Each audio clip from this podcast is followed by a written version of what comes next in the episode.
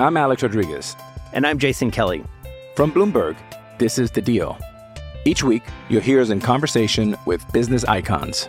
This show will explore deal making across sports, media, and entertainment.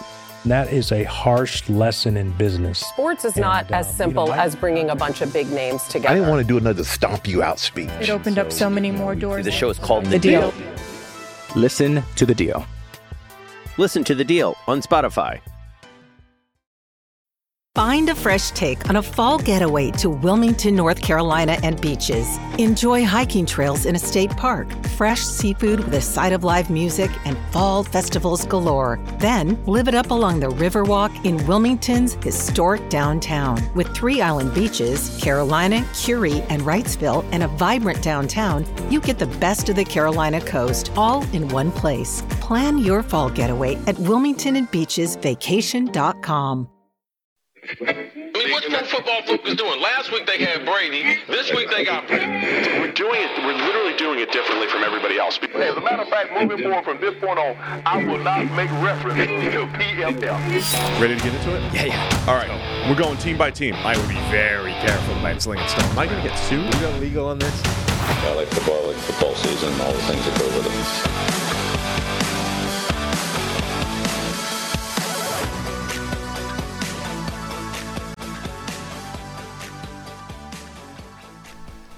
Welcome into the PFF NFL podcast. Steve Palazzolo, Sam Monson. We are live on YouTube on a Wednesday morning, talking all things NFL. Got some big news to get into. Yeah? Yeah, Anthony Richardson No. declared QB one. Hashtag as expected. and uh, we've got some running back signings. I'm going to play a little GM. We got all sorts of fun stuff here today. So, how you doing, man? Not bad.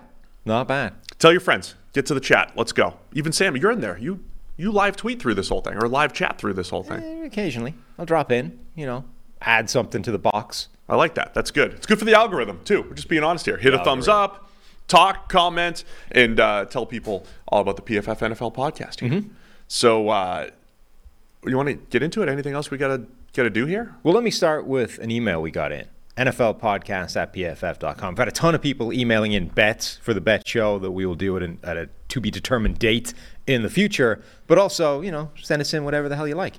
And uh, this guy did, did exactly that. Not a bet, just an interesting, fun little email. Short as well, which is always a bonus. Uh, this one was from Brian. I forgot I didn't copy his uh, second name from the email. But anyway, Brian, on a recent podcast, you brought up 80s wrestling again. Yes. Now, the again there is my emphasis, not his. I don't believe this is a criticism. It was just, you know, something we've done multiple times. You two are the podcast version of the Hart Foundation or the British Bulldogs. One of you is the powerhouse, the other one is the technician. I'll leave it up to you to determine who's who. There is no way in a Hart Foundation tag team that I'm the anvil. Now, well, the hair doesn't match, but the I am Bret Hart. the theoretical In the construct makes sense. If we could swap the hair situation, it would work. It would work because the you know I'll, I'll I'll comment later. Continue. the anvil was was vaguely follically challenged, or at least had the what do you have like the flat top for a while? Yeah, you are far more the anvil. Right. You're just straightforward. I am absolutely the technician. But only I'm- from the hair I'm up. also the one where, you know, if we if we broke up. So anyway, anyway, anyway, from the hair up, it's anyway right. So this guy says, which makes me wonder if you were an '80s tag team, what would your tag team name be, and what would your signature finishing move be as a double as a tag team? From Brian. All right. So yeah. So you, Mr. Ideas Man, who seemed to run out of ideas in the year like 2017 or whatever, put your ideas to this. I'm almost embarrassed to say this, but I'm already a part of two 80s tag teams. I had two friends when we would, you know, wrestle in the basement and all that stuff. We Yeah. I already have two tag team names from the 80s. All right, what are they? I don't know if we should get into it. Oh, I think we should get into it. You can't. That's that's one of those pieces of information you can't bring halfway to the table. It's out there now. You got to drop the names. So uh, Mike, buddy Mike, Yeah. avid listener, the Uh-huh. PFF NFL podcast. Uh, we we were the Golden Eagles. Golden Eagles. Yeah. Okay. That's all right. I mean, you know, Upstart, you know, high energy uh, 80s tag team. that, that's when fine. we would, you know, throw the wrestling buddies around and Yeah. stuff. And uh, my buddy Kevin, my neighbor, we were the uh, dynamic duo. Dynamic. Dynamic duo. Okay. Yeah, it's pretty good, right. right? Pretty solid. I mean, they're you know middle of the road fairly benign, then they're all right. So what would I be with you? Yeah. An 80. I need more time to think of an 80s tag team. What would the name. I- finishing move be? Let's. That seems like an easier one. So I think I would need to do some kind of power move, and you're the high flyer. Which is why you're the. This is exactly well, what the listen, email says. I want to just go back to the Hart Foundation. The reason why we can't be the Hart Foundation is because Bret Hart was clearly the better half of Yeah. the Hart Foundation. The so best there is, if we had to choose roles, I would be Bret Hart.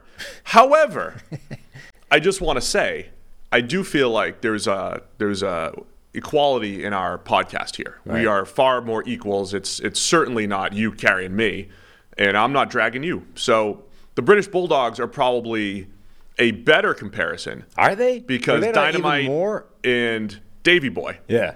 were more equivalent. You know, Dynamite was an outstanding uh, light heavyweight, junior heavyweight. Davy Boy went on to be, you know, a steroid abusing, jacked up heavyweight. You know, so, but they were far more equals Hmm. versus the Hart Foundation, which was clearly Bret Hart. So I would say if Well, we were on, the what- Hart Foundation and you and I split, if we had just a split, Right. like I'm Bret Hart, you know, I'm going, I'm going places, going to become the champion and all that stuff like Bret. But I don't think that's us. Only as a freak show. I mean, Just, just saying. you get the push for you. Get, you're going to have giant in your name somewhere along the way. You know. So anyway, I'm sorry. We're not the Hart Foundation. Okay. We're not the Bushwhackers. We're more, guys. uh, more. You didn't. They call them something different over here. They were where we were. It was Legion of Doom. Were they Legion of Doom here?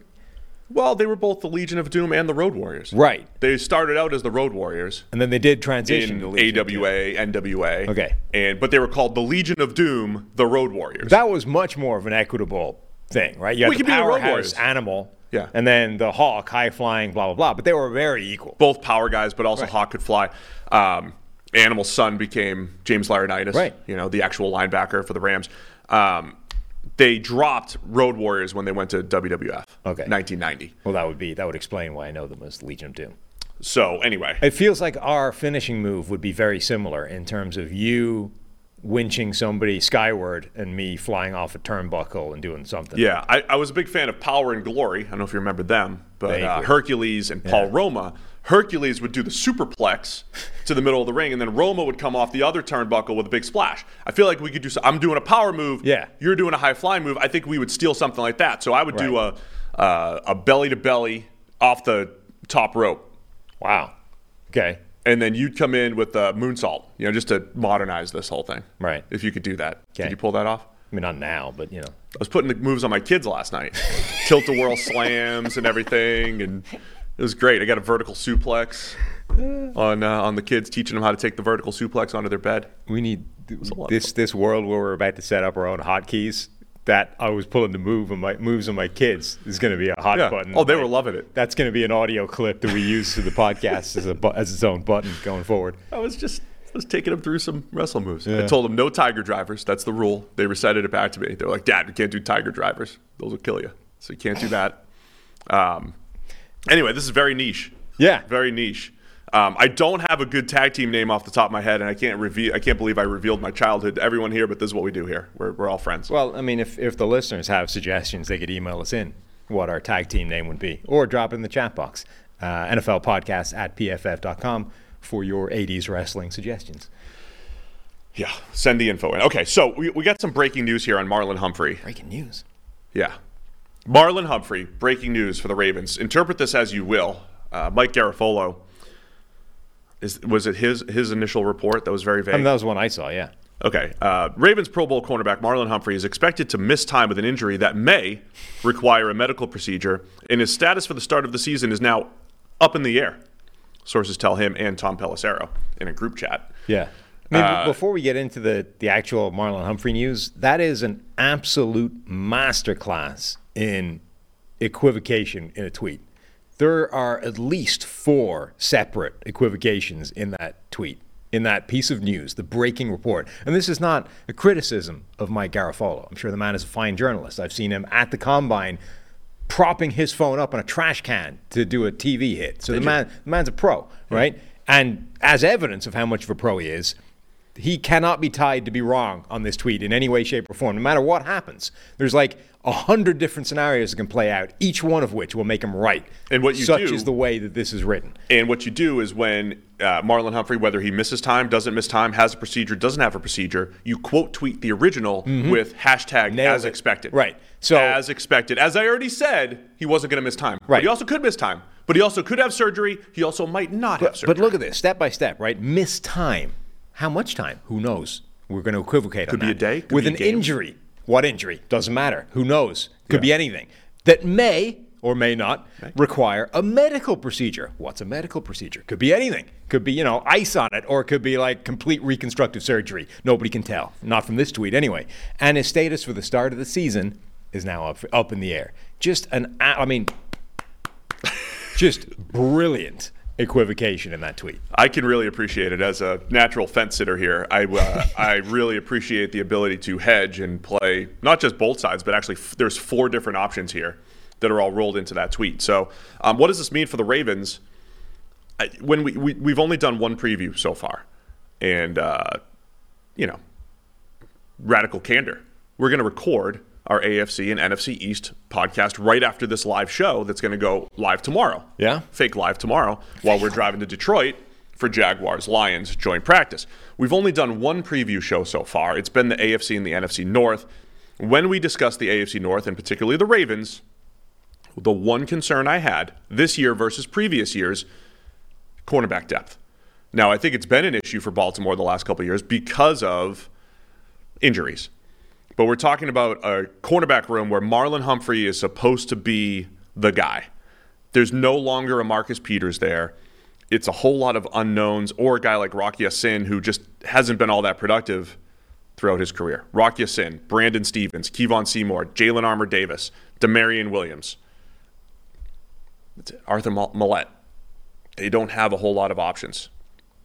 How do you how do you say their fourth round, uh, fifth round pick, the corner out of Stanford? Uh, Kelly. Oh yeah, yeah, Yeah. Blu, Blu Kelly. Blu Kelly. Yeah, I don't know what the first part is. Yeah, though I don't say his name out loud Yeah. because I haven't heard it before and I don't know. but there's a lot of, you know, options there that are unproven. So it's kind of a big deal, I think, for the Ravens. No, it is. I mean, he's the one guy that you would be confident in. I mean, Marlon Humphrey himself has had quite an inconsistent run of a few years from being genuinely one of the very best corners in the NFL to a lot more inconsistent. He's also gone from being a, a sort of an outside bodied cornerback who was playing in the slot to transitioning outside, and actually he hasn't played nearly as well doing that. I'm not. I don't know if that's cause or an effect or if that's just coincidence, like his play has fallen off a little bit as they've moved him back outside. But either way, he's by far the most proven commodity in that secondary, certainly in, in the cornerback room. So without him, for any period of time, it's definitely a blow.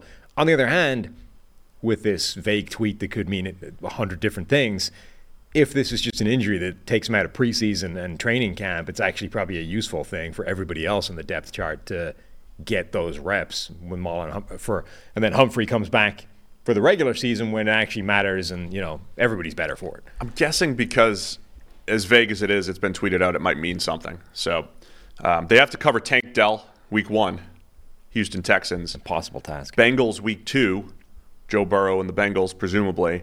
You got Anthony Richardson, who we'll get to in a minute in week three, and then the Browns in week four, Steelers week five. So uh, early season Ravens, you got three division matchups and two rookie quarterbacks to prepare for if you are the Ravens. As a parent, your child's well-being, well-being is your top priority. You want to see them chase their dreams, embrace life's adventures, and thrive in this world. But you also know life can be unpredictable. and That's why it's important to plan for the unexpected so you can continue to thrive no matter what, so they can continue to thrive no matter what. That's the uh, the key here. Fabric was designed by parents for parents to help you get a high quality, surprisingly affordable term life insurance policy in less than 10 minutes.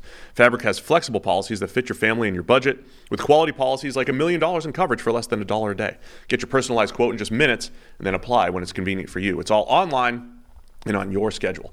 You go from start to covered in less than 10 minutes with no health exam required. So join the thousands of parents who trust Fabric to protect their family. Apply today in just minutes at fa- meet, meetfabric.com slash PFFNFL. That's meetfabric.com slash PFFNFL, M-E-E-T, fabric.com slash PFFNFL. Policy is issued by Western Southern Life Insurance Company, not available in certain states. Prices subject to underwriting and health questions. We're going to automate those soon. Hmm. Where are my buttons? How do I do that? Uh, we need iPad. Well, we have iPads. We then need to set it up. I think the plan is to start messing with that next week. I've already got. We need to come up with audio clips to save. I mean, that obviously is one. The uh, put the moves on my kids, and uh, I have a great billionaire one for our billionaire slash uh, consultant GM segment. We, you know, we're gonna we collect them. This is a. It's gonna be a work in progress.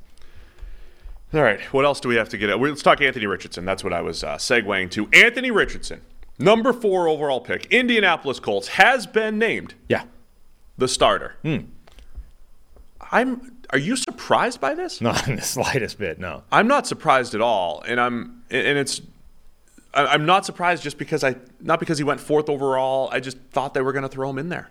I just thought they were always going to throw were, him in there yeah. into the mix. I know you've got some some takes on this as far as Richardson being called a project. So when you heard this news, it, I was jokingly saying, as expected, I don't think there was ever really a battle between Anthony Richardson and Gardner Minshew. No, I, I don't either. I mean, I don't even. I barely want to talk about the idea that he's being named starter at all. I this was. Oh, good. This is always going to happen. I would, however, like your thoughts. I don't have any. No, no. I would like consent to revise my um, analysis of his preseason debut which we sort of skimmed over um, during the show, the review show on Monday, and I actually went back and watched it in its entirety again and have some better thoughts. Oh, okay, great. Time. Break it down, man. So, number one, the interception that we were talking about, I actually don't think is a great example of what we were talking about, which is, you know, when things get disrupted a little bit, his mechanics go to hell slightly, and you get back to being the inaccurate version of Anthony Richardson. It was still not a good play, but Alec Pierce on that play is doing something strange. He's like blocking rather than actually running a route to the right place. So it was some in, some miscon, uh, miscommunication between the two. In addition to probably not a great read, it's also a weird play where I don't understand what they're running. Um, the, the route, slot may have been off too. The route combination they're yeah. running on that side doesn't make sense. In addition to it being like almost the wrong side for an RPO in the first place. Like the whole thing, nothing about that play makes any sense to me from start to finish. So, really, just just to can I explain it really quick? Okay, to the people, if you must. Uh, it's a run play, as we mentioned the other day. It's an RPO, so you're reading presumably one player to pull it and throw it. The slot was running an out. Yep. And then Richardson was throwing what should have been maybe a curl right. from Alec Pierce. Both routes were were run into the same area. So I think where, where Richardson was maybe off, even if he's expecting something different, he's just kind of chucking it into a very cloudy picture instead of maybe just burying it, saying something's off here. But also, the slot may have run the wrong route, and Pierce didn't run a hitch or a curl. He went and kind of like fake blocked and then just got out of the way of the corner who ended up picking it off. Yeah. So I think three players may have really screwed up that play, both Richardson to, yeah, and the two receivers. Literally nothing about that play makes any sense to me from start to finish. So it, it's not a great example of what I was talking about uh, on Monday. Having said that, there were examples of what I was talking about on Monday elsewhere in his tape. Um, he missed. He missed. Well, he didn't miss. It, he skied a slant really high. Um, you know, remember when Cam Newton used to miss? It was almost always high over the middle. Like he didn't tend to miss low or like either side of a guy. He tended to just put it a yard and a half over where it was supposed to be, which is dangerous because there are other players in the middle of the field, and when you miss high, you hit, tend to hit a defender. Um, so he, he was really high on a slant that his wide receiver probably wouldn't have thanked him for. Um, he was there was a hitch where he missed wide that was inaccurate. Inaccurate. Um, there, were, there was another two where the the mechanics got a little bit sloppy. It was another hitch where he, he kind of leaned back in it and just tried to arm it all in there. So the accuracy thing is still a problem, but in particular, it's when he he's not in rhythm. You know, when something breaks down and the mechanics go a little bit skewy, and that's when things screw up. But I was really impressed overall with number one when that isn't the case, like when things do fall into place sequentially, mechanically, and the arm is just insane, and the, it's really really nice to look at. The um, the corner route to Alec Pierce was an absolutely beautiful throw. Um, but also, I thought again, this was in the the puzzle with uh, with Richardson. excuse me, is that anytime you get an inexperienced quarterback who's incredibly athletic, we tend to just assume we know what that looks like and, and label it a project and move on, right?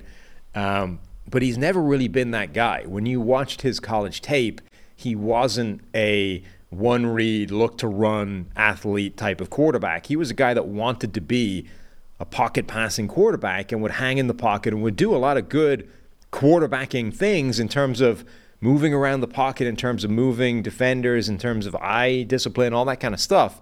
And then eventually would have to scramble because, you know, whatever. But it, that's a very different thing. And even now, there's some really good quarterbacking things to his game that you wouldn't expect for a guy that's barely played. Like, what is it, 21 starts, something like that? Um, he has really good eye discipline and eye manipulation. Like, there was one play very early where uh, I forget what it was, but he ended up coming to, it wasn't his first read, I don't think, but he was looking to try and hit um, a curl somewhere in the middle and this was when the starters were still out there for Buffalo, which is a factor, by the way. Like, this was not second team the whole way. So, Matt Milano, one of the best coverage linebackers in the NFL, is all over this. Like, sees exactly where Richardson wants to go with it. Richardson looks at it, realizes Milano is going to have a beat on it, and then looks him off, and then comes back to that and hits the guy with the, you know, really uh, powerful pass to get the ball there before Milano can make a break on it.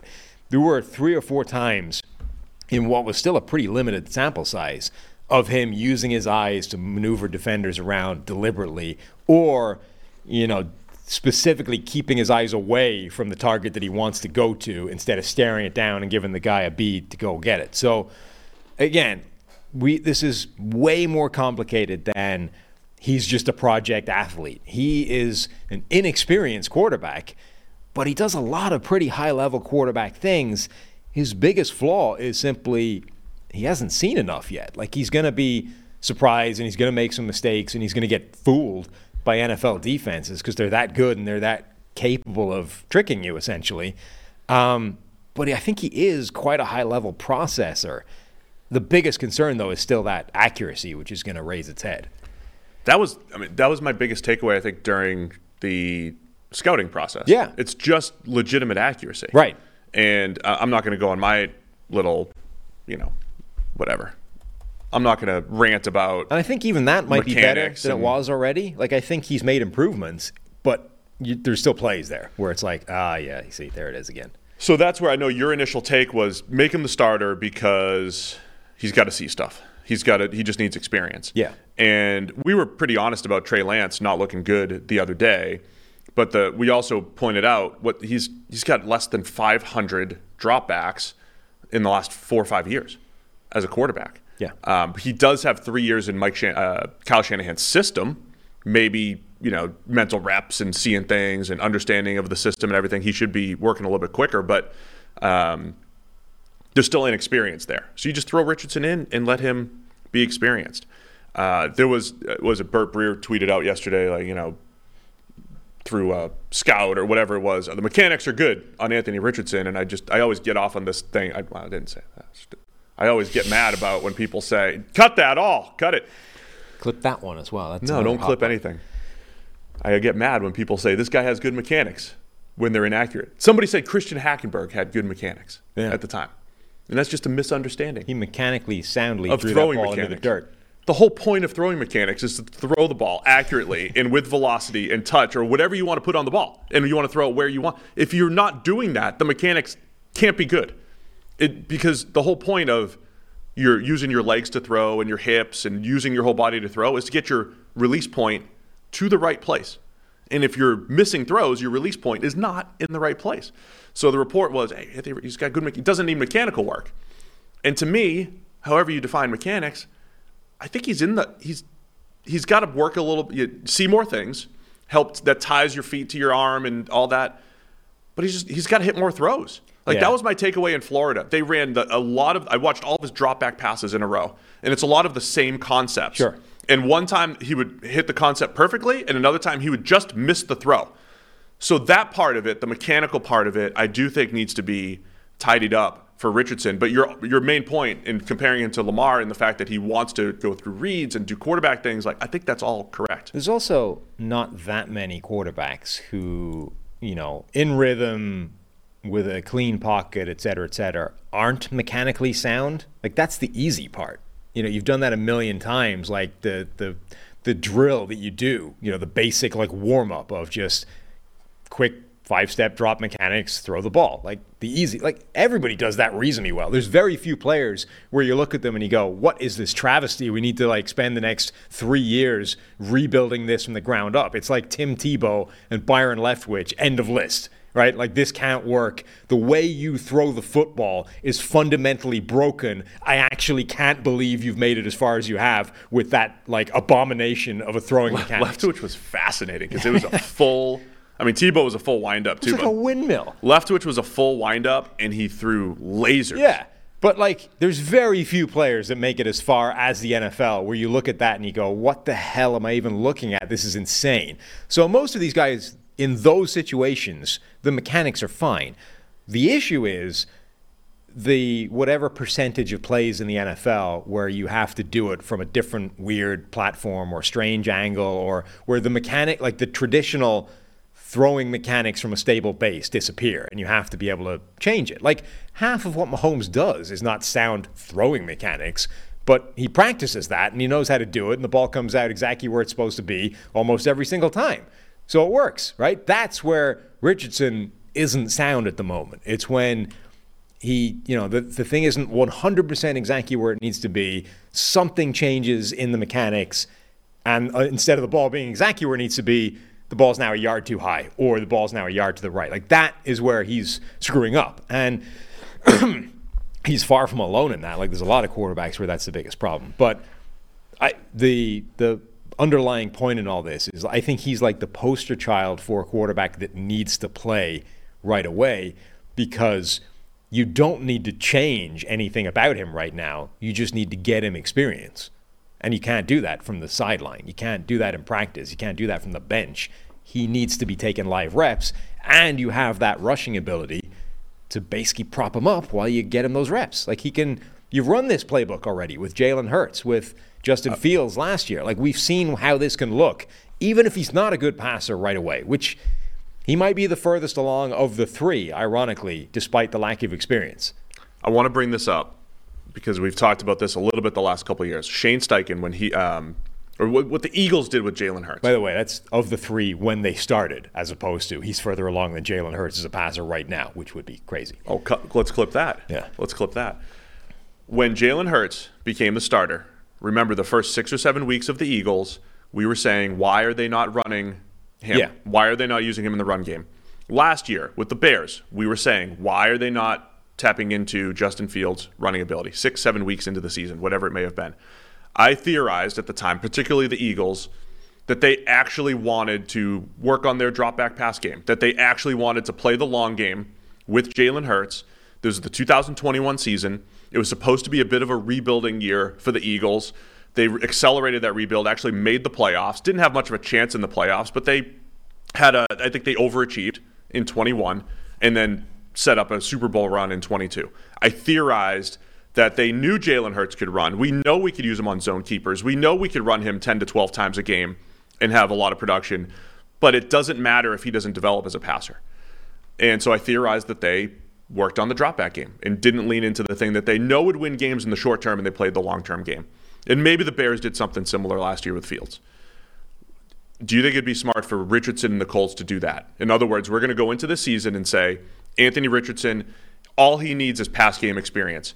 Once we decide to do it, he, we know he could be a thousand yard runner, but we don't want to pursue that because it's his rookie year. Sure, we can win some games if we lean into his running ability. He could run for a, grand, a thousand yards. He could be a part of our design running game. He could scramble, but the first half of the season, all we're doing is getting him drop back pass reps, play action reps. We want him throwing the ball, and that's the focus. We're playing the long term game here for the Colts. No, because I think external pressure is a thing. Um, I would have no problem with them doing that in preseason, where it doesn't mean anything if he stinks. Like Richardson is, let's say he was awful every like they they do nothing but drop back passing. Richardson looks terrible, and it happens for four straight games. Yeah, it would be a bit of a story, but it would be forgotten about by week two if you know things change in the regular season. So it doesn't really matter. You get to the regular season though, and you're like, That's what we're doing. This is our game plan. We're not going to tap into the thing that might actually give us success. We are going to work on his deficiencies, which means we are going to play up his deficiencies, which means we are going to stink. And you do that for like eight weeks, and they're one and seven, and Richardson looks like ass. Like the external pressure on him and on that team is going to be overwhelming, even though you know that this might actually be the best way of, you know, improving his biggest weakness. I think you're way better off buying him the time he needs to get better at the other stuff by tapping into the stuff he's good at, like the Jalen Hurts thing. We were like Jalen Hurts was able to become the guy he was last season, i.e., an MVP candidate, because he made it through the previous season viably. If he hadn't, I don't think he'd have even made it that far. So you can get like a whole two seasons out of this guy by kind of propping him up and giving him the reps versus can you make it 10 weeks doing it the other way if it's terrible? They're not tweeting that out, right? You can't say that. Who's not, who's not tweeting what out? My when I misspoke earlier. Oh, tweet away. All right. No, I'm just. I was curious. I want to know what the people think. What should they do? It's with, the same. uh, like Anthony it's Richardson. it's my same answer as the previous two cases, where I think you benefit more by sort of warping the game plan to to artificially prop him up, because I think the most important thing is live reps, which we kind of both agree on, but live reps in a situation where the where everything around him isn't bad. Like if it's if it's a short. Uh, you increase essentially the the frequency and the intensity of the live reps you're getting. Like you shrink it down into a much smaller period of time, but at the expense of probably being a lot worse, which increases a bunch of other negative aspects of things. Versus you ha- you the the important reps are spread out of, over a lot longer period of time. But the benefit you get is that the team doesn't stink in the meantime, and we're not like clamoring to have the guy benched because he's clearly not good enough at this level. Yeah, and we mentioned coming out of training camp too. Not only did we see him look pretty comfortable in the pocket for whatever it's worth on the reps that we saw, but the offensive line should be far better than it was last year. Yeah. Offensive line. what are you laughing at? No, the offensive line That they're should be significantly better. They're not going to tweet anything out. what I said. Um, like lost in lost in everything that happened last year with the Colts is that the line should never have been a, as bad as it was. Like they sold Matt Ryan this bill of goods that hey, you're going to come to a team that's already good. We got a great offensive line. We got Jonathan Taylor. Blah blah blah. And then it all collapsed around him, in part because Matt Ryan was this statue that made everything look worse. But like that offensive line should be significantly better than it was a year ago. There's no reason it was as bad as it was, even with you know injuries and, and all those sort of associated factors. It should be better this year. I want to bring something else up. So uh, there we go. Anthony Richardson getting the start. Let's go watch him play ball. I'm excited. I mean, that's maximum entertainment for the NFL. Watching Anthony Richardson, his development, how they use him. I'm excited to watch the Colts this year. But I think you can argue he was the best of those, like the first glimpse of all the rookie quarterbacks. I mean, you know, Aidan O'Connell or whatever in the fourth round, looking amazing. But Besides Aidan O'Connell. of those top guys, I think you can definitely make gonna the case that he looked the best. I'm going to grind the film a little bit right now, too. Let's watch. Look at you with your little uh, Yeah, get the, little remote control. got the remote, play action. You were asking me about the play action that he looked like, yeah, I think he was just throwing it away. He had the one where he's kind of off kilter. I Richardson. wasn't confused by what was happening. Just it the was body more, position Yeah, it. it was more the contorted, weird angle he got himself into to throw that thing. Uh, what else? So I want to actually ask you something that we didn't talk about really quick. Hard Knocks. There was uh, Robert Saleh kind of laying into the offensive line. There I was a- haven't watched yesterday's episode yet. I've watched the first one. it, I don't want to say there was a report on it, but it was basically just telling the story of Saleh ba- basically talking to the offensive line and saying, "Hey, you know, if you guys don't play better, it won't matter that we have MVP quarterback, good receivers, good running backs. Is the offensive line a concern for the Jets, or is this just this happens in every practice? This happens in every room." O line maybe just, just had a bad day, and the coach is like, "Hey, pick it up, O line." And then the next day, we might have said, "You know, running backs, pick it up," or whatever. Um, but this has been a question for the Jets this offseason.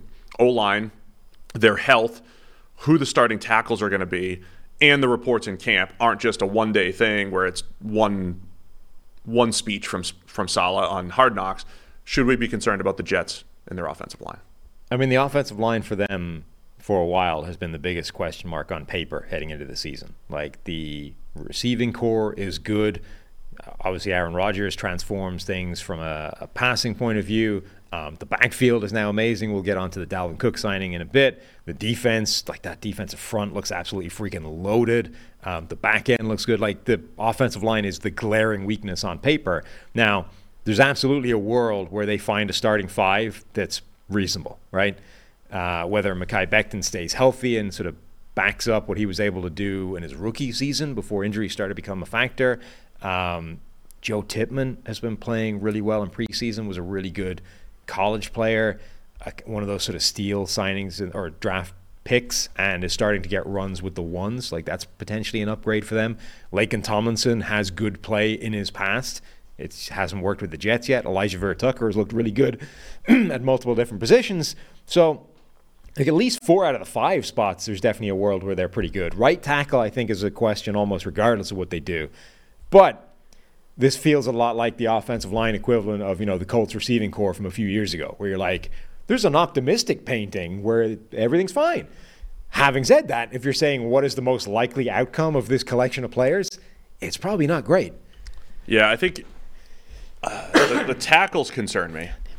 Whether it is what the tackles concern me. I'm interested to see Alijah Vera Tucker. I think there's depth on the interior. Right. And having Alijah Vera Tucker at guard might not be the best play there because I think he could be a solid tackle. Yeah. Maybe Alijah Vera Tucker playing right tackle, and then you could start moving around. Wes Schweitzer is is a solid guard, and uh, you mentioned Tomlinson. There's two potential solid centers. I think the interior is fine, and you got to get Vera Tucker out of there. Maybe to solidify one of those tackle spots, and then you figure out left tackle. I, if they're ever to make a move, I know your guy Josh Jones with the Arizona Cardinals. Pick up the phone. We've talked a lot about Josh Jones on this show, a guy that we kind of liked coming out of college, played guard for a couple years with the Cardinals, did not play well, filled in admirably at left tackle, was very good there last year, and the Cardinals have three tackles four tackle. All they have is tackles in Arizona. You have DJ Humphries starting left tackle that they've paid. They just drafted Paris Johnson, who's tackle first but could play guard. They also have Kelvin Beachum there on the cheap to play right tackle. So Josh Jones, you, they don't want to slot him back into guard where he wasn't successful. Could be a guy that, that the Jets, as he Jones heads into the last year of his contract, maybe steal him as a starting left tackle to mitigate some of the issues with maybe Duane Brown and Mekhi Becton's injuries. Yeah, I mean, this is the thing, right? This is the the Jets line currently. Um, we are trades are still a possibility, but also we're about, we're getting we're approaching cut day, right? Every team is about to purge like 40 players from their roster, many of whom will be offensive linemen, several of whom will be potentially starting quality given the competition on the Jets roster. So I think the Jets are absolutely going to be paying attention, you know, to the waiver wire, to what is available in trade. I know a lot of people have linked them with David Bakhtiari.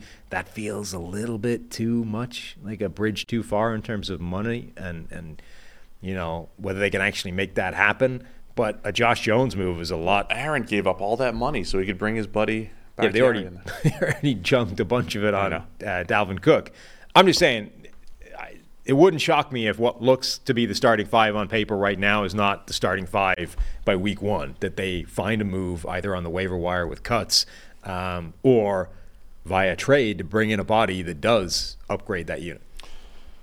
All right, you mentioned Dalvin Cook. We'll talk about the running back signings in a minute here. But this season, DraftKings has launched the largest best ball tournament in DraftKings history. Right now, you can enter into DraftKings Best Ball Tournament for a shot at over $10 million in guaranteed cash prizes. Make your entry into the draft today. Sit back, relax, and enjoy the NFL season without having to worry about managing your roster, waiver wires, or anything else. Start playing best ball. Download the DraftKings app using code PFF. Enter DraftKings Best Ball Millionaire Contest and then snake draft your team for the season. Each week, you'll automatically rack up points from all your top scorers. No ads, no drops, no trades, no, I should have played him instead. Teams with the most points by the end of the season will have a shot to take home the $1 million top prize. So, what are you waiting for? Head to the DraftKings app right now. Sign up with code PFF and start playing best ball today. Join the DraftKings $10 million best ball tournament only on DraftKings with the code PFF. Gambling problem? Call 1 800 Gambler. Agent eligibility restrictions apply. Void or prohibited. See DraftKings.com for details. I'm Alex Rodriguez. And I'm Jason Kelly. From Bloomberg, this is The Deal. Each week, you'll hear us in conversation with business icons. This show will explore deal making across sports, media, and entertainment that is a harsh lesson in business. Sports is not And, as um, simple you know, I- as bringing a bunch of big names together. I didn't want to do another stomp you out speech. It opened up so many more doors. The show is called The Deal. Listen to the deal. Listen to the deal on Spotify. How do you make a vacation last? How do you hold on to the joy, the clarity, the calm? Easy. You go to Aruba. You'll spend your time relaxing on cool, white, sandy beaches and floating in healing blue water. You'll meet locals brimming with gratitude for an island that redefines what a paradise can be. You won't just feel great, you'll feel relaxed, renewed, and ready for life. That's the Aruba effect. Plan your trip at aruba.com. Dalvin Cook officially signs with the Jets, Mm-hmm. and Zeke Elliott, the Patriots counter with Zeke. What was that? It's a counter. Counter. I don't know. Okay. Carry on. Uh, yeah. The, well, I mean, the Dalvin Cook signing is the the more interesting of the two, I think. And I mean, so Do you answer Walt's trivia question here? no. Um, obviously, this was a move that was linked fairly immediately when Dalvin Cook was released. First it was the Dolphins, and then there was a lot of talk he was going to the Jets, and then that didn't happen. He bounced around a little bit, and then he's come back to the Jets. Um, fundamentally, Dalvin Cook is still a really good running back. Like he wasn't worth the crazy sum of money that he was on with Minnesota when they signed him to that contract and it had reached this point, which is why they got rid of him. But he's still a really good starting running back. And this conversation of how much is a running back worth? How much can they move the needle? How much will they actually generate wins? I don't think the one of the most important points that is probably overlooked a lot of the time is I don't think that is a static constant. It varies depending on what else is already there. So when we were talking about how high can you draft Bijan Robinson, remember number one, like A or B, the the flow chart. Do you have a functioning run game already? Yes or no? If it's no, go back do not pass go. Do not collect $200 do not sign the running back right?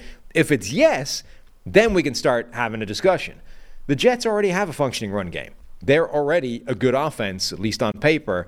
Um, so they're immediately in a situation where Dalvin Cook makes a bigger difference to them than he does signing for a team that doesn't have any of that, and he's supposed to carry the load or transform something to this offense. He's a value add on top of what's already functional, as opposed to you're trying to fix something that's an underlying problem.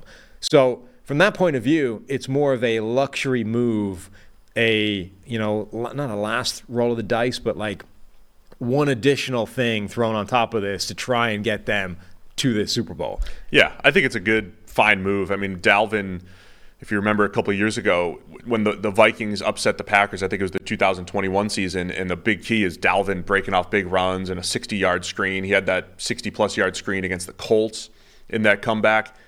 There's going to be a game or two this year, I think, where Dalvin Cook creates a big play and it has a huge impact on the Jets winning a game. You combine that with Breece Hall, who they can ease in coming off of his injury, and Michael Carter. They've got some depth there. Yeah. And uh, did we ever have uh, Zonovan Knight? Did we ever have him on the show? No. We were talking about it. Yeah. So he's an uh, almost friend of the show. They've got some depth there, but they've got big playability with Dalvin Cook. So obviously, we're PFF. Our take is going to be different than your, you know, talk shows that you watch on, you know, what used to be cable on your on your big network, your network shows, where it's like, who's stopping this Jets offense, and you just plop a Dalvin Cook name there next to all the other big names. It's not it's not that. It's not like here's the super team. But what it is actually is the times that they do have to rely on the run, create a big play in the pass game out of the backfield where it's where they're not relying on receivers. Dalvin Cook can bring that to the table, as can Breece Hall. So I just, I just think there's more big playability here for the Jets. Yeah. And so that should be exciting. Yeah, I it's, mean, it's it's not- also a point right at the end of the season. There's no there's no real other moves to make. I guess you could trade for a David Bakhtiari. Technically, you could, but you're at this point where there's not there's not a lot of other big splash moves to make. So just kind of using what you have left in cap space to add a running back who does upgrade your running back room is fine. It's also like the only criticism can be, you know, how much did they pay? Because it's like Dalvin Cook makes every backfield in the NFL better because he's a really good player. So the only criticism with a move like that is, well, how much did it cost for them to make it happen, and would they have been better off using that money somewhere else? Well, you can definitely make that argument if that's the difference between you know a trade for David Bakhtiari or not. But assuming in an isolated vacuum, like this was the move they were making, it was either this or nothing. It's good. I mean, Dalvin Cook makes that Jets team better, and then it doesn't really matter how much it costs him to make it happen because it's a short-term deal and it's not like crippling in the long term. It's kind of like, you know, anyone following the transfer sagas in the Premier League at the moment. Like Liverpool desperately need a holding midfielder, and at this point, it doesn't really matter if they're overpaying for one because it makes them better. Have to do it. Have to do it. Uh, Zeke Elliott to the Patriots. We've got Rhamondre Stevenson already there in the backfield. Uh, you've got uh, Damien Harris out this offseason after having some you know, pretty productive years there in New England. But Rhamondre Stevenson took over uh, the workhorse duties last year. Remember, Stevenson's a, a huge back. Was it, it was just two preseasons ago, maybe the first preseason game. He has a 91 yard touchdown run to kind of put himself on the map. Had a solid rookie season, but he he was handed the reins as the feature back last year for New England. Ran the ball extremely well, and they threw the ball to him. That was the big question mark with Stevenson. He's almost 230 pounds. Can he catch the ball? He's pretty good catching the ball out of the backfield. So Stevenson still looks like the bell cow, but you bring in Zeke Elliott, who battled injuries the last couple years. Certainly not as explosive as he was. He was never really a big play back, but he was just a good, effective, get what's there type of running back throughout most of his years in Dallas. What does he have left to add to this Patriots offense? I think that Zeke's demise was kind of over exaggerated, right? We were sort of focusing so much on how much Tony Pollard was outplaying him and trying to construct an argument that was, hey, Pollard should be getting the ball more. And the Zeke Elliott contract was so egregious that there was a rush to tear down everything Zeke was doing. You know, as if this guy is an absolute bum, doesn't belong in the NFL, blah, blah, blah. He's still not a bad running back. Like, not a bad running back. He's not worth $90 million. He's not worth playing over Tony Pollard, but he is not a bad running back. And in particular, I think he has a couple of areas of real strength, which are short yardage. Like, if you need him to get a yard, he's pretty much as good as it gets in terms of getting that yard. There aren't too many players that are better at the short yardage stuff. Um, and he, the pass protection one is a little bit strange because, you know, people held that up for ages about like, oh, that's why he's in there. That's why you can't have Tony Pollard there. Pollard's a terrible blocker. Blah blah blah. Zeke, I think, is pretty good at knowing where to go. He's been a little bit hit or miss in terms of actually blocking that guy in, in the past couple of years. And to be honest, that's a you know running backs generally I think are outmatched in today's NFL when it comes to picking up the blitz. Um, but Zeke is at least very good at that play that everybody's terrified of, where your running back goofs mentally and a linebacker has a free run at the quarterback and the quarterback never sees it coming. Those should at least not exist while Zeke is in the offense because he's very good at understanding who the right guy is to get in the way of, even if he doesn't always stop them. Yeah, that was the opposite of what we talked about the other day with rookie yeah. with rookie running backs. Just making sure that when, when there's an unblocked defender, something happened with the offense. Either that's known and the, it's the quarterback's job to handle that with a hot read. Yeah. Or somebody messed up. Right. It's far protection. from always being the running back's fault, but correct. There's definitely plays where running back goof get the wrong guy, and that's the play that all coaches are terrified of. Is the one that should have been blocked wasn't because somebody made a mental mistake, and the quarterback is now 100% at the mercy of a free running 250 pound linebacker with a head of steam about to you know nail him in the back. That doesn't tend to happen when Zeke is on the field because he's very good at understanding the blocking assignments. I can't remember if it was last year or the year before. It's all blending together. But there was a point over the last couple years where I thought Zeke looked a little sharper. I thought he looked a little more nimble than he had in previous mm. years. Uh, again, he was a very good running back for the Cowboys behind a good offensive line. He was a good zone re, uh, zone runner, uh, but he never really made a ton of guys miss. Right? He was never really a yeah. make you miss type of person. But if you did have a good offensive line, he knows how to you know read blocks and maximize what's there.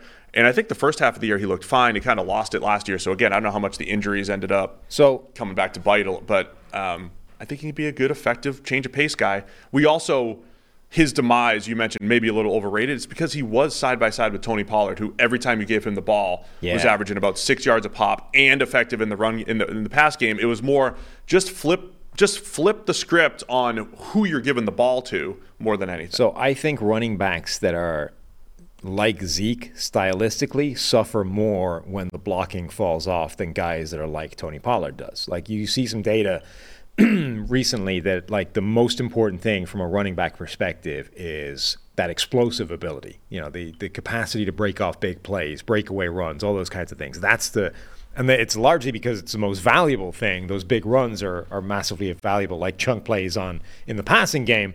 But it's also because when the blocking starts to fall off a little bit, when the space is a little bit worse, when the the room at the line of scrimmage condenses, now your capacity to make a big play is massively diminished if you're not an explosive running back. Like if you're a guy that thrives off maximizing every last yard, fine, you can still do that, but the yardage overall is just decreasing in every single play. So Zeke the man has never averaged less than 2.7 yards after contact per play, which is a pretty good number. Like three is a really good benchmark. So 2.7 is not a bad number at all. Never. Um, at his best, he was at 3.8, 3.2. Those are really good numbers. 2.7 is not bad at all. So that part of his game has never really gone away. But the difference is when the offensive line is not stuffed full of all pros and they're not creating these yawning chasms at the line of scrimmage every time, he can't turn those plays into 40 yard runs the way Tony Pollard can with that burst and that speed through the line. So I think when when the situation around them, which all running backs are dependent on, gets worse, the Zeke style of like just efficient, you know, maximize like getting what's there plus 20% or whatever, that guy suffers worse than the explosive runner who is still going to get like stoned at the line a bunch of times, but when there is a crease, he can turn it into something big. Yeah, I think that's all.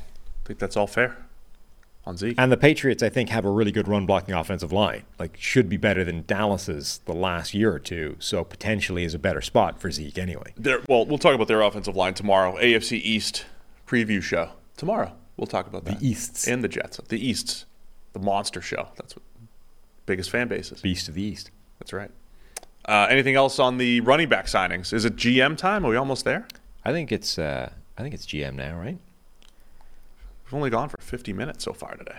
Well, yeah, stretch but, this thing out. But now we've got GM Steve. All right, am I going to the podium? I believe that's how it works. Yeah. All right, they're, they're going to put Let's up go. the, the graphic. Bring in my stylist because I that's what I do. I want total control of my team. I want to be able to recruit anybody that I want. No Mm. interference. Critically, I'm not wearing a green shirt, so I'm no longer going to have Should a be wearing a green should be shirt. fun to watch. better. I mean, I trade yeah, you, I, I I made the point today though that it being And definitely, it's, most absolutely it's only funny when it's unintentional. It's not not funny when it's me with your intentional. All right. I, know what to do. I'm working here. What, surely, I mean, that should be a consultant GM segment in itself. What, what does the GM at the podium do with his hands? You need the Rick thing, right? Rick at the at 120 Sports or whatever it was. You get a piece of paper, you roll it up into like a, a scroll, and then you've always got something in your hand. And you Scroll. can, I'll you know, bring you I'll bring something laminated. I like having the lamination. Yeah, that's true. Do you All want right. a depth chart for tomorrow? By the way, do you want me to print one for you and laminate it? Oh God. Jags Lions. Again, I, f- I feel like the answer to that is no. You don't want to carry that around practice. No, it's not the carrying around practice. I don't want to be the guy that's there with a laminated with a laminated depth It chart. is so great and efficient. You got one side for I just don't- D. I you just flip don't it. wanna be the that other guy. Side. It's it's really unbelievable. It's one of those situations where I know I will experience a worse time because of it.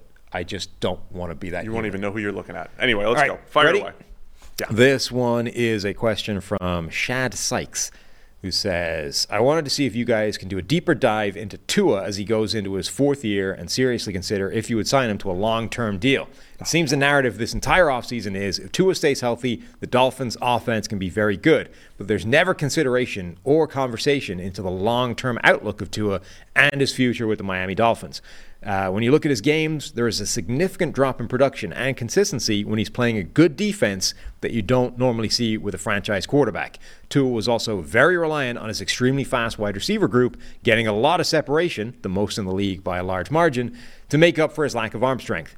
Defenses started to play press man against Waddle and Hill to throw off that timing and congest the middle of the field to really take away where Tua likes to throw. Not to mention, throwing outside the numbers seems like a huge task every time Tua is asked to do it because of that arm strength.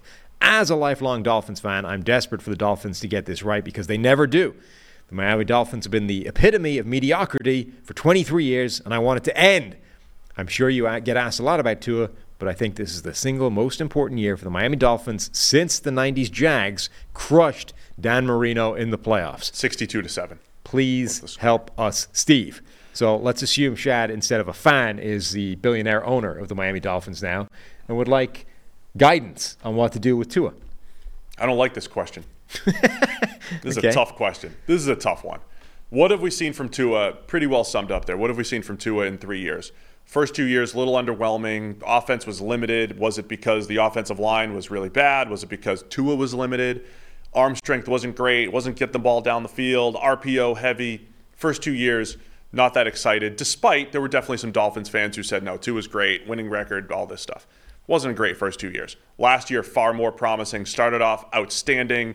Offense was more effective. That coincided with Mike McDaniel coming in, with Tyreek Hill coming in, Jaylen Waddle being healthy and on the field all year. So, health and speed and good play calling elevated that offense. If we see a full season of Tua, stays healthy, I'm far more inclined to lock him up long term. Now, this is where the discussions are difficult because if he has another huge year, I think it's probably because he's a good, solid NFL quarterback. He's the hey, I don't hit on every single comp, but my early comp was Jimmy Garoppolo coming out. Jimmy Garoppolo, quick release, hit the open receiver. You know, he's good mid-tier type of quarterback that could uh, put up good numbers. I think that's where Tua is right now, unless he proves me wrong and starts carrying the team. Because what you bring up about facing good defenses, there's something to that. There's something to with Tua in the playoffs. Is he going to go and beat Josh Allen and Joe Burrow and Patrick Mahomes and whoever else? I don't know if he could be that guy. But I think he could run the system really well. I think he's a good fit for Mike McDaniel in the system, so I think he could be productive. So if he can stay healthy, put up another good season, I think Tua can get paid. But I, you know, every next quarterback that gets paid, I'm hoping we're not having discussions about him in the Joe Burrow range or in Josh Allen range. We can't have that. Even Justin Herbert range. Herbert's more of a carry the team type of guy than Tua is. That's what I'm seeing so far. So unless he proves me wrong this year, I want Tua in that 30 to 35 million dollar range, not that 40 to 50 million dollar range. Will is that even possible? Can we is this the mid-tier quarterback contract? We're going to have to have those difficult discussions. Um, question uh, from from the billionaire. You went that entire sequence without mentioning the model. Where did what does the model think of Tua, or what did it think of Tua coming out? Yeah, so the model's not great with quarterbacks, like everyone else. No, it liked Tua. Um, the problem with using a model on quarterbacks, and, and this is the reason why kickers, Sam, billionaire, this is why kickers, you know, you can't predict kickers. It's because you're trying to predict one guy at one position where there's no backups, there's no depth, there's no development. You don't, you're not allowed that. So hit rates are always going to be very difficult at those particular positions. So I think my the model's pretty good at identifying solid quarterbacks. It's not great, maybe, and I don't think anybody is. Who is good? Who can use numbers to identify elite quarterbacks? Is there anybody who has numbers that would have identified who are the elites that have come out in the last 10 years? Patrick Mahomes and Justin Herbert and Dak and the guys that are top eight quarterbacks. No number, Josh Allen, no numbers point toward those guys. So it's always going to be a challenge. Um, I think you can model things to find more Tuas, you know, and that'd be the argument against paying him and why you want to hedge a little bit and pay him less than some of the other guys who are more carry the team type of people. Now, I don't know if there's Tua people out there that are like, this is ridiculous. He's better than Herbert. He's he's going to make this Joe Burrow step. We'll see. But I think we can all honestly say Tua has not been that guy yet. If you're going to cite stats, downfield passing stats, whatever it might be from last year, you have to acknowledge that's the people around him, that's the scheme, that's the speedy receivers getting open, as this initial question was, the separation that's been created there. All of that led to the ridiculous production that Tua put up for the majority of the season last year. I want to see that again, but I also want to see when there are games where they have to pass, where it's all on him, can he go do it? It's a really interesting case study, though, because the picture got muddied last season by all those concussions, right? Right. So you have the start of the season, and I think through like week 12, I mean, he's got a grade in, at week 12 as good as any quarterback in the NFL, like 90 plus, looking like an absolute superstar. The numbers through the through the roof, multiple games with over 10 yards per attempt, ridiculous number, like absolutely carving it up. And then the in, uh, the the concussions, not injuries. I mean, they are injuries, but you know what I mean. Concussions start to become a factor. and then he comes back, and it's and it's like, you know, is this actually Tua or is this the version of Tua that's sort of come back post initial concussion? Um, Even with the grade, though, and you have, but then you have like four straight games that were like meh or worse. right? Um, and and I think that was just him regressing back into what he is. But it also coincided with with defenses starting to do what what the email mentioned, which is a lot of press man coverage, taking away the middle of the field, and the one sort of super talent that Tua has is that anticipation and accuracy over the middle of the field. Like he's able to see those in-breaking routes and hit them in tight windows, closing windows, you know, between linebackers and safeties, really, really accurately, um, which, which apparently allows him, you know, to play at an elite level overall. Now the question becomes for a quarterback like Tua, who is physically limited, right? A guy like Josh Allen theoretically can run any offense you need him to run because he has all the tools in the world. Tua doesn't. So if you're able to take away his superpower, is he actually good enough at everything else to change? Like, can he pivot? Can the offense pivot as long as Tua is the quarterback? That, I think, is the big question. Yeah, and I think that's look. Last year at this time, we were saying, can the Chiefs and Patrick Mahomes adjust to two high shells? Which I'm, no matter what Right. say, they didn't do well against those in 2021, and they adjusted and did in 2022. Um, it's why we, you know, it, it, it's not smart to overrate, you know, one performance or one season because the NFL, you have to give the NFL a chance to adjust. So yeah, it is a big year for Tua and the Dolphins, not only for the health purposes, but adjusting, like you're saying. I think there was some natural regression there. I don't think he's a 90 plus PFF graded quarterback. Uh, but I think that 90 plus PFF grade is similar to what the Ryan Tannehill high 80s, low 90s that he had in that Tennessee Titans offense that had an AJ Brown, was play action heavy. So I think I think those are high end systemy type of quarterbacks who can who could produce in a really good system, and that's valuable. But you know that's going to be is that worth 30 million or is that worth 45, 50 million? That's the big question. I think there's a I don't think the production and the and the pay should be matching there necessarily. Yeah, I mean, Mahomes is another good example of um, he showed that he is capable of making any adjustment schematically or any adjustment to the offense that needs to happen. We don't yet know if that's true for Tua, and that really is going to determine what his value is. All right, are we good? Yeah, you ready Is for the uh, second? No, oh, there's second. another question? We've got a second general manager question, consultant. You ready? Yes. Uh, okay. This one is from Neil Sharma. Uh, my team that I am the GM of has just made the playoffs and having having had a successful season. However, we are a prime regression candidate because our defense was amazing and got good turnover luck, whilst our offense lacked behind. Think 2016 Giants and 2017 Jags. Because of our success, we've got high expectations for next season. How do I prevent significant regression from crushing my team this season? Yeah, I think the key here is is understanding where the wins came from. So you might be the Vikings, you might be the Giants, and you might go into this offseason. And so the mistake that you would make, and that maybe has been made previously around the NFL, would be say, we're a 10 win team. We're a 13 win team. We're one player away. We're, we're one more thing away, or whatever it is. When you should really be saying, we're an eight win team. Treat the offseason like you're a seven or an eight win team, even if you won 10 or 11 or 12. So you go into the offseason and say, we need to make significant improvement. We'll never be able to match what we did last year. So that's not really a blueprint. It's really just a mentality and, and just avoiding the pitfalls of saying, we were so close last year. This year, we're going to get over the hump by this one or two more players. You might need five more players, eight more players. You still need to draft well. You shouldn't go into the offseason and trade up in the draft and just go get your guy and leave three other draft picks on the table because you feel like you're, you know, one win away from the championship game or anything like that. So to me, it's more about just understand it, properly assessing the season. Sounds like you already have. As long as you go into the offseason properly assessing it and you talk to your billionaire owner and you say, look, I know we won 12 last year. We were really like an eight win team. Yeah, we overachieved because I'm, I'm a great general manager and we got a good coach. We hired good people, but we overachieved. So we have to treat this like we're an eight win team and really pursue uh, improving the team this offseason. It's not just one or two tweaks. There might be a lot more than that because some of those wins were fake. Hmm. Now, as a billionaire owner, I'm simply going to be saying, well, if you overachieved and you're that good, do it again. Win me those games again. Overachieve again. That's my expectation now. I'll just say, okay, I will. And if I don't, then I don't. but don't. I will. You don't, then you get fired. That's the way this works. I mean, if you fire me, you just pay me for the rest of the contract. That's fine. Yeah. Oh, is okay. that not a good answer?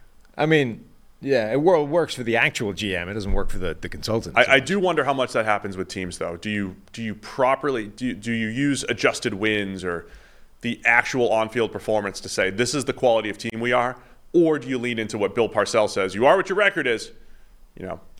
But I think that's the hurdle. Is the billionaire is you might have a good handle on it. Like you might be acutely aware as the GM that we overachieved last year. We weren't that good. We're going to try I mean, you know, teams have done that in recent years where they clearly overachieved, and rather than say we're set, we're a player away, you know, they absolutely overhauled units. You know, like the Bengals, they completely overhauled their offensive line when it would have been pretty easy to say, "Yeah, we're good enough." Chargers, same thing. Like when they got Herbert, they went and overhauled that offensive line rather than saying Herbert was a miracle worker. We don't need to anymore. Um, it's all about communication. Yeah, but where where I think you would run into problems is conveying that to the owner, who's simply going to be looking at this and saying, well, we're successful now. We, we're a playoff team. That's now where I expect to be. You don't go backwards from being a playoff team. That's ridiculous. Now, you just. The other part of it, too, is you can't control turnover regression. You can't control uh, red zone regression or one point win regression. You can't really control that. But again, I've heard many things throughout the offseason, which is so don't go into the offseason just being like, hey, all we do is create turnovers. That's what we do. We're going to do it again this year. Don't build your team assuming those same things are going to happen. Don't go into the offseason and saying, our only weakest weakness last year was third and one. We need, you know, to buy bring in two short yardage backs, so we'll be better in third and one. We'll win two more games. Don't go in like the Raiders did in 2000 and say we missed we we lost five games last year by three points or less. We're going to draft a kicker in the first round right? So don't make those mistakes and say last year is going to happen exactly the same this year. We're just a couple plays away and we're going to you know, spend the offseason fixing those couple plays. Those are the team building mistakes that have been made historically that we won't make here. All right. Thank you very much. Uh, Thank you. Mr. Palazzolo, Consultant General Manager. NFL podcast at pff.com if you want to send in questions for Consultant Steve uh, to ask. And that's it. Good work. Is anybody upset about the Tua assessment? I don't know. It's a tough one, man. I wasn't looking at the chat. Okay, good. Probably though. All right, man. It's a good show today. Let's wrap up this show and then knock out another couple of couple hours plus of uh, the do East. Another one. Uh, so tomorrow, send us in, you know, tweet at us and all that. Follow us on Twitter because you know we're we're more active on Twitter. At least I am. PFF underscore Steve over here. Mm-hmm. PFF underscore Sam over there. Follow us on Twitter. We're going to live tweet. That seemed to be a big hit during Bengals Packers practice. Try to live tweet Lions Jaguars. I hope theirs is a less complicated set of instructions in terms of what you are and aren't allowed to cover. Um, do you think I'll be able to talk to Mark Brunell? I don't see a reason why not. I mean, it feels like you know you had your opportunity. he might remember you from the combine. I'm sure he remembers me now. The giant freak that I had to take a picture with. Yeah. yeah. While he was distracted and trying to meet I mean, Kevin O'Connell for dinner. There is a benefit to being freakishly tall. People remember you in a way they don't remember normal sized people, right? will not remember. You remember the crazy seven foot tall lunatic with the jerry curl. You just do. You're you're a memorable figure. So that works in your favor in these situations. Well, we'll see Mark. We'll see Mark on the sideline. We'll see uh, Doug Pederson, friend of the show. See a bunch of my Lions friends up there. I'm excited. Excited to go up and uh, see Jags Lions. But tomorrow we'll have uh, the AFC East and NFC East previews while we're at practice, right? So you're going to be doing both things. We'll be watching practice, live tweeting it, and our show will be on previewing the East. So be ready. It's a big week here. PFF NFL podcast. Thanks to everybody for tuning in. and We'll see you again tomorrow.